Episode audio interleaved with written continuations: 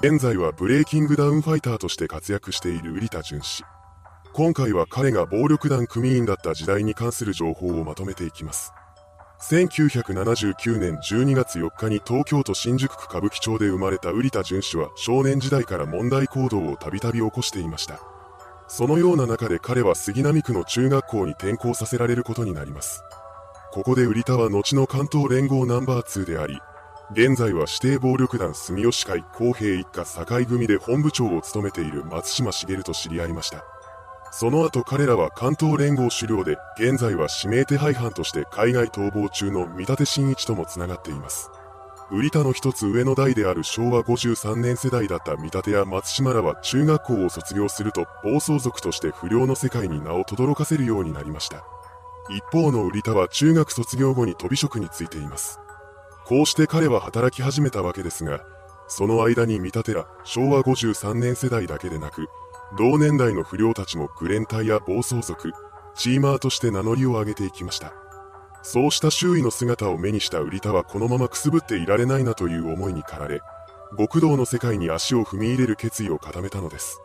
こうして彼が席を置くことになった組織は、新宿歌舞伎町に本部を置く敵屋系指定暴力団極東会の下部組織にあたるよんだいめ王政会さんだいめ極真会傘下の長谷川組、つまりは極東会のよじ団体です。ヤクザになる前から不良少年の間では有名だった瓜田ですが、組織に入った以上はそんなことは関係ありません。彼も他の組員と同じように組内部のあらゆる雑務を担当する部屋積みをすることになりました。若手のヤクザはこの部屋住みの期間に仕事をして、極道の作法や慣習、親分や兄貴分の動きなどを学んでいきます。部屋住みの期間を終えた瓜田は長谷川組の若頭補佐となり、本格的にヤクザとして生きるようになりました。そうした日々の中で彼は強行者という多国籍バウンサー組織を設立します。バウンサーとはいわゆる用心棒のことであり、強行者は主に護衛やストーカー問題などといったトラブルの解決などを生業にしていました。当然そのやり方は暴力的で、非合法な手法も含まれます。多国籍バウンサー組織ということもあり、メンバーは在日韓国人や中国人、日系ブラジル人や黒人などが揃っていました。その勢力は着実に拡大していき、最盛期にはろくじゅうめいを超えるメンバーが在籍していたようです。その組織のトップにいた瓜田は数十人の仲間を引き連れて歌舞伎町を練り歩いていました。これは当時の東京都知事で、後に歌舞伎町浄化作戦を実行することになる石原慎太郎への対抗だったそうです。また大人数で街中を練り歩くことでヤクザの勢いを仇相手に誇示する意味合いもあったといいます。実際、当時は今ほど暴力団に対する締め付けが厳しくありませんでしたし、暴力団に属さない反社会勢力である反グレグループなどもほとんど存在しませんでした。そのため当時のヤクザには裏社会における圧倒的な力があったのです。そうした業界の中でも若くて勢いがあった瓜田は他人と喧嘩になることも多く、その延長で傷害事件を起こしています。こうして彼に占められた人々の中にはガチンコファイトクラブの出演者も含まれていたようです。ガチンコファイトクラブは不良少年をプロボクサーにするというテレビ番組の企画で高い人気を誇っていました。ある日、その出演者である斎藤一平、藤野大作、網野康弘のさんにんが歌舞伎町のカラオケ店で騒いでいたそうです。そのうち斎藤が服を脱いで暴れ始めました。騒ぎを聞きつけてそこにやってきたのが現役の不良だった瓜田です。当時の彼は関西圏の不良グループと緊張状態にあったため、ややこしいトラブルに発展する前に服を着ろとだけ注意してその場から離れていきます。しかししばらくして再び注意した場所に戻ってくるとまだ斎藤が裸のままでした。しかも今度は瓜田に対して因縁をつけてきたそうです。これに激怒した瓜田はビール瓶で斎藤らに襲いかかります。これによって怪我を負った藤野はボクシングのプロテスト受験を延期する羽目になりました。このような揉め事を起こしていたことも含め、現役時代の瓜田は相当目立つ存在だったようです。業界の中にはそんな彼のことをよく思わない面々もいました。一方の瓜田は若さがゆえに勘違いしていた部分もあり、今の俺だったら無茶して脅かせばこいつら黙らせるんじゃないかと上の人間のことまで舐めていたそうです。そのような中で彼は親にあたる組長と電話をした際に極道の世界ではあるまじき行動をとってしまいます。なんと、子分でありながら組長と口論をして勢い任せにいろいろと意見を言ってしまったのです。これは絶対にしてはいけないことでした。電話を切った後に冷静さを取り戻した瓜田ですが、この時にはすでに手遅れです。この状況を何とかするために彼は考えを巡らせます。そして最終的に出した結論は指を詰めるというものでした。指詰めはヤクザが反省や謝罪などのけじめとしてすることで、組織の揉め事が理由の場合は左の小指を落とすことになります。今回瓜田が取った行動が指を詰めるほどのものだったのかは分かりませんが、彼はヤクザとしてのメンツを保つために自らの意思でけじめをつけることにしたのです。こうしてこの件は片付けられたようですが、以降も瓜田はおとなしくすることができませんでした。結果として彼は組内部の人間から徐々に嫌われていきます。組織の掟をしっかりと守っている組長をはじめとする上層部からはやがてあんな奴を許してはダメだと言われるようにまでなってしまいました。それでも当時の瓜田はこんな思考で生きていたそうです。組織の中にいるけど組織の言うことを聞かないで好きなことをしていたい。ですがヤクザ社会はこの考えが通用する世界ではありません。そのうち彼は上層部から身勝手なことするならヤクザなんてやめてしまえとまで言われ、壮絶な焼きを入れられてしまいました。これによって怪我を負った瓜田は痛みに苦しむ日々を送ることになります。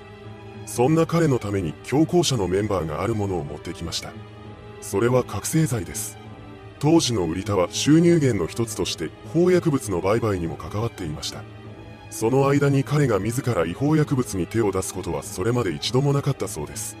しかしこの時は痛みに耐えることができず、痛み止めの代わりとして仲間が持ってきた覚醒剤を使用してしまいます。そしてタイミング悪く、その直後に彼は銃刀法違反で逮捕されました。ここで体に残っていた覚醒剤が検出されたことで、覚醒剤取締法違反の罪にも問われることになります。その後裁判にかけられた瓜田は、懲役さんねんよんかげつの実刑判決を受けて刑務所に服役することになりました。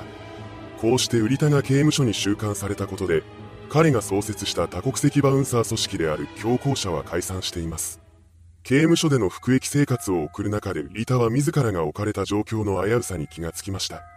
そして今までのことやこれからのことに悩み、精神的に追い込まれていきます。そのような中で彼が始めたのは文章を書くことでした。瓜田はごせんごひゃくにんが参加した刑務所内の文芸コンクールでマザーと題した小説を発表したのです。これがコンクールで大賞を受賞し、文章を書く楽しさを知った彼は以降作家を目指すようになります。ただ、そのためには出所後に組を抜けて堅気になる必要がありました。にじゅうろくさいの終わりに刑務所から出てきた瓜田は組の本部に向かっていきます。そして組長に対して、本当に色々すいませんでした。決めたことなんで、堅気になりたいですと自らの意思を伝えました。しかしその場では、もうちょっとゆっくりしろと言って話をはぐらかされてしまったそうです。おそらくは刑務所ボケが入っているだけだろうと思われていたのでしょう。ですがそれから時間が経っても瓜田の意思が変わることはありませんでした。以降も彼は複数回にわたって堅気になりたいという話を持って行っています。組長からはその度に何度も話をはぐらかされていたみたいなのですが、ろっかいめくらいになるといい加減にしろ。自分の好き勝手やってきて。いっかいの懲役で何堅気になりてえだよ、と返されてしまいました。これを受けて円満に組を抜けることが難しいと考えた瓜田はまたもや暴挙に出ます。驚くべきことに、彼は本部にある自分の名札を盗んできたのです。また自ら本部に電話をかけて、俺の名前消してください。俺辞めるんでと話し、一方的に主張を押し通そうともしています。そのようにして瓜田が勝手な行動を取り続けたことで、最終的には堅気になることを許されたそうです。ただ、その代わりに組を抜ける条件として彼には一つの制限が設けられました。それは歌舞伎町を歩いてはいけないというものです。この制限の裏には、他の組織の奴らに見栄えが良くないから組を辞めたなら目立ったことをするなという意味合いがあるのだと言います。これにより、堅気になった瓜田は歌舞伎町を出禁になりました。とはいえ、この制限に法的な根拠があるわけではありません。実際に出入りができないわけではありませんし、組織側からの厳しい制約があるわけでもないようです。それでも相手の顔を立てるために瓜田が歌舞伎町に出入りする機会はなくなりました。ただその後に出禁を言い渡した組長も堅気になっているそうです。それに加えてすでにその時からじゅうねんいじょうが経過しているため、現在では事実上出禁の制約は意味をなさなくなっています。いずれにせよ、瓜田は組織から抜けて堅気になったわけですが、それからも関東連合メンバーなどといった裏稼業人たちとのトラブルは絶えませんでした。しかし彼らも六本木クラブ襲撃事件がきっかけで壊滅し、そのしがらみからも解放されます。その後、瓜田は YouTube を通じてライジンファイターの朝倉未来選手と知り合ったことがきっかけでブレイキングダウンに参戦し、今では人気の選手になっています。いかがでしたでしょうか。瓜田准氏の暴力団組員時代。彼が極道として生きていたのはじゅうねんほどでしたが、その間だけでもかなりの濃いエピソードが揃っています。一部ではこれから立て続けに出所してくる関東連合元メンバーたちとの関係について心配する声が上がっているようです。それではご視聴ありがとうございました。